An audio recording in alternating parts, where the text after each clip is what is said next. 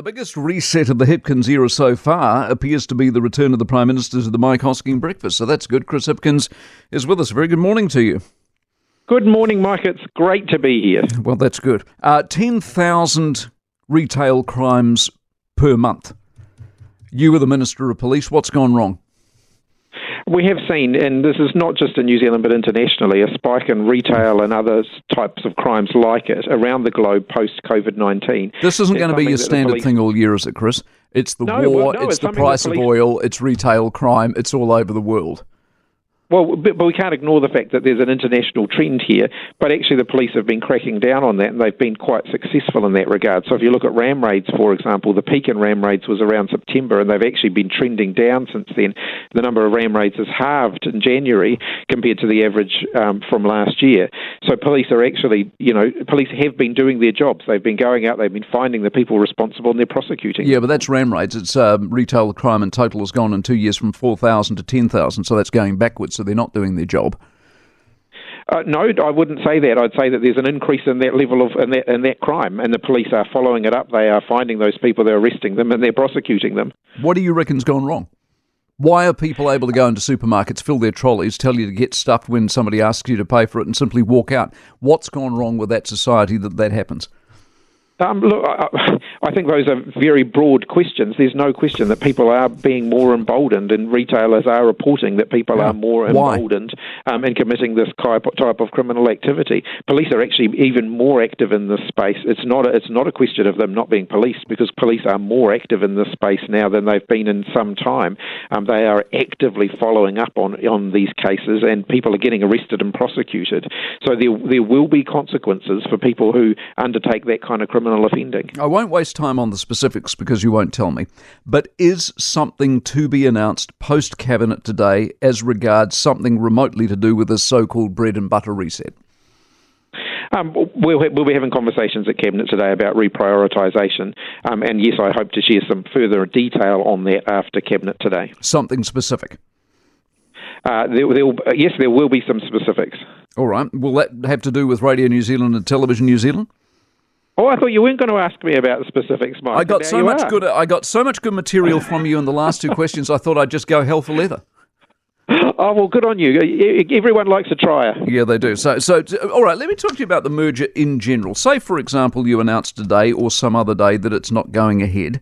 How is it you've sat there for five years thinking it's a brilliant idea when the entire industry told you it was a dumb idea, and you've only worked it out now? Well, Mike, as you know, as someone who works in media, the media landscape's changed quite a lot, and TVNZ and RNZ, regardless of whether they merge or not, actually have to adapt to that. Um, technology convergence and the and the changing way people access content um, is going to have an impact on both TVNZ and RNZ, and they have to get their heads around that, regardless of whether they're one organisation or two. Mm, indeed, couldn't they do that all by themselves, seeing they're both reasonably professional and proficient? They don't need people like you sticking your nose in. Well, I think taxpayers want to know that the investment the government's making is delivering the, the biggest bang for buck, and that means that you know we're investing in the right stuff. We're investing in quality content, um, and you know we've got to accept the fact that there's now a variety of different platforms people use to access that content. Just for clarification's sake, I think you said it over the Waitangi weekend. You are not dropping Three Waters, are you? Three Waters is going to he- going ahead. May not be in its current form, but it is still going ahead. Is that fair to say? Well, the question is, will water infrastructure be reformed? Yes, absolutely, because our water infrastructure is right. failing, and I don't think any government can responsibly sure. just turn their backs on that. Will it have a Maori component? Um, as I've said, I'm not, not, again, I'm not going to get ahead of the discussion. We are going to look at whether we've got the structure right um, and whether there are further changes that need to be made to that. reason I asked that question is Willie Jackson said something I thought really interesting yesterday.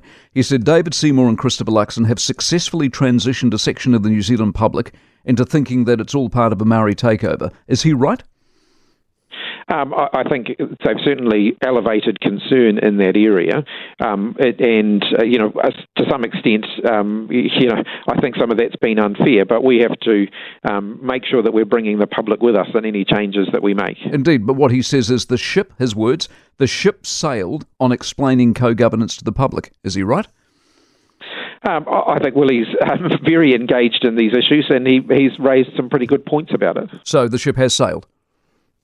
Um, look, as I said, I'm not going to get ahead of decisions that we haven't yet made. Well, I'm not talking about a decision. I'm just talking about the idea that the ship has sailed. You've lost the argument.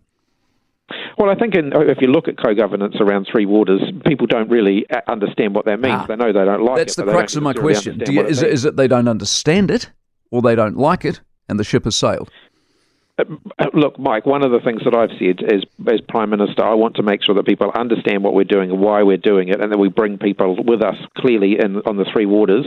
Um, there are large areas that we, we haven't brought people with us, and so that does, I think, require us to take pause for a bit and, and look again at, at how we move forward so that we can actually uh, get public confidence in the reform program. We did a thing yesterday on tourism. There are 80,000 people short going into Christmas. It was 13,000 down, so it's gone up 30, 13,000 over the Christmas summer period.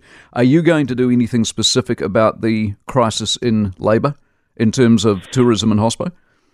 Yeah, we keep immigration under review. Immigration, yeah, no, more than under review. Michael Wood says that the same. He says, "Oh, I'm constantly looking. Looking doesn't solve the problem. Are you moving it or not?" Well, we made some changes just yeah, no, more changes year. because it's and now gone to eighty thousand people. That's we're moving forward here, Chris. It's eighty thousand people short. Are you going to move more? Never, never. I'd never take that off further changes off the table. So you're in you're you're in favour of loosening immigration like I said, it's not the only thing that's going to solve the labour shortage problem that we've got. Um, and actually, it comes with some other challenges with it as well. You know, we've we can't have unsustainable population growth, so we've got to balance that up. If you look at the pressure on our infrastructure, on our housing, and so on, um, population growth um, that isn't controlled is going to exacerbate those problems. But that's that's at the extreme end of the spectrum. When you're eighty thousand short in one sector, surely the settings are too tight. Um, there are other factors at play there too. Um, you know, there are people out there looking for work, um, and potentially there'll be more of those if, if the economic forecasters are to be believed. Um, but also, you know, there, has been wage pressure, and that, that is putting pressure on businesses to pay people more in order to attract people. Do you think we'll have a recession this year? Um, look, I'm optimistic about our future um, as a country. I'm not going to I'm not going to place a bet one way or the other around recession. I think um, it's it's possible for us to talk our prospects up um, and actually minimise the damage of the economic downturn that's affecting the globe, um, and that's certainly what I'll be aiming to do. Have you seen the Federated Farmers survey of mood on the land? Uh, I haven't seen that one yet, no. 65% consider economic conditions to be bad, and net 28% of farms are reported profitable. Only 28% of our farms are reported to be profitable. Why do you think that is? Uh, like I said, Mike, I haven't seen the report, so I don't want to. Well, you don't need to see it. It's only only twenty eight percent of our farms are profitable. Why aren't farms profitable in a farming country? Do you think?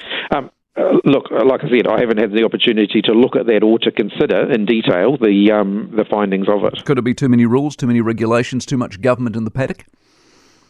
Uh, no, I don't necessarily accept that. Um, I think that you know New Zealand actually has some of the least regulation when it comes to the farming sector in the world. Um, so I, you know, I, I, like I said, but I don't want to comment on it in detail until I've had a chance to see it. All right, the cost of living payment your government handed out three hundred and fifty dollars. Uh, Inland Revenue have written to eighty thousand people. How many do you think have replied paying it back? I, I, I don't have that information. 2,772. Uh, Is that a good number that. or not a good number? Oh, look, I'd, I'd, certainly like it to be more. If people got the payment that shouldn't have got it, then they should pay it back. Should Inland Revenue be writing 80,000 letters to people who shouldn't have got the money? Should the government have not paid those people money in the first place? Especially if the government doesn't have the money to give in the first place? I, I think that was well canvassed at the time. Um, the cost of living payment was designed to get financial support out to as many people as possible, as quickly as possible. Um, and some people, uh, you know, and it is a small proportion of those who received the payment, um, may not have been eligible for that. Mm. And so Inland Revenue are following that up. And that's that's justifiable, is it? That they now spend. Um, all their time writing to 80,000 people asking for the money back and only 2,772 give it it's certainly a far from ideal situation. Appreciate your time as always. Chris Hipkins, Prime Minister, with us.